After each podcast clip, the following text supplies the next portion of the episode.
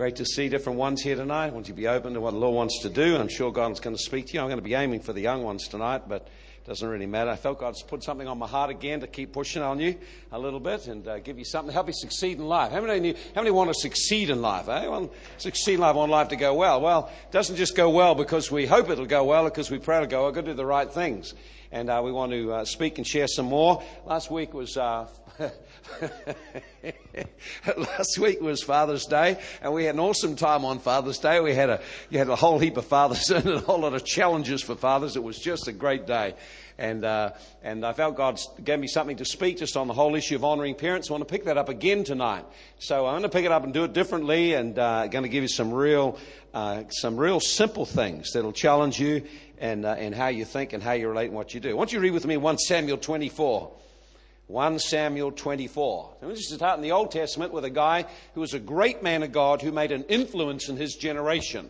Now, you know, when we know the life of King David, we realize that King David, we, we remember him because he slew Goliath. We remember him because of being a great king. But what we often don't understand is what was in his life that made him great.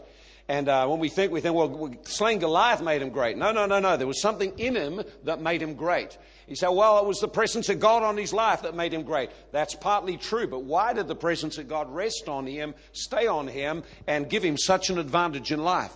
And uh, usually it's because there's some kind of things underneath in the heart and in the life. And I want to pick up one attitude that David carried in his life, and then I want to bring it over and I'll show you how this relates to yourselves because uh, many people would love to be like a David and have become uh, influential, have an impact with their life. But you've got to understand things that were in David's heart. And you say, well, you know, he's a long way ago. No, but we live on the world today, and God's still looking for people he wants to work through today. So let's have a look here in this, uh, this passage here. Now, this is a point in David's life where the Spirit of God came on him and said, I'm going to make you king. And so he had a destiny written over his life by God. This is what you're going to become. And every one of us has a similar kind of thing. God has a destiny for our life, but to receive or to walk into that destiny, I must connect with God personally. I must hear what he has to say to me. And then I've got to walk out of my personal life what it takes to come into that destiny. And it never just falls into your place. You've got to make some solid choices on the inside.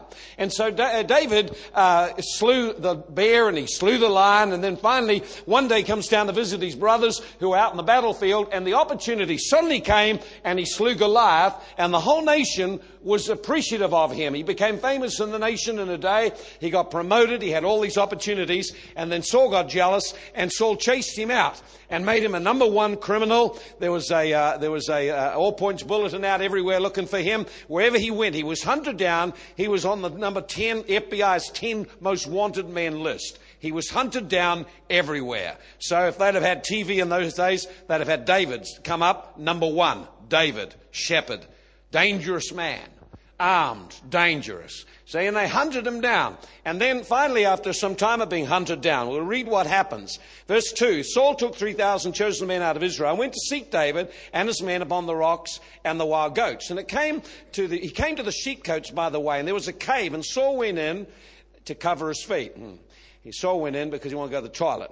And David and his men were inside the cave. Now get this. Here's David and he's hiding in a cave with his men. Saul is out with 3,000 men. Outnumber them completely. David's only got a couple of hundred men. And suddenly here it is. Saul comes into the cave to quietly go out of sight of all the men. And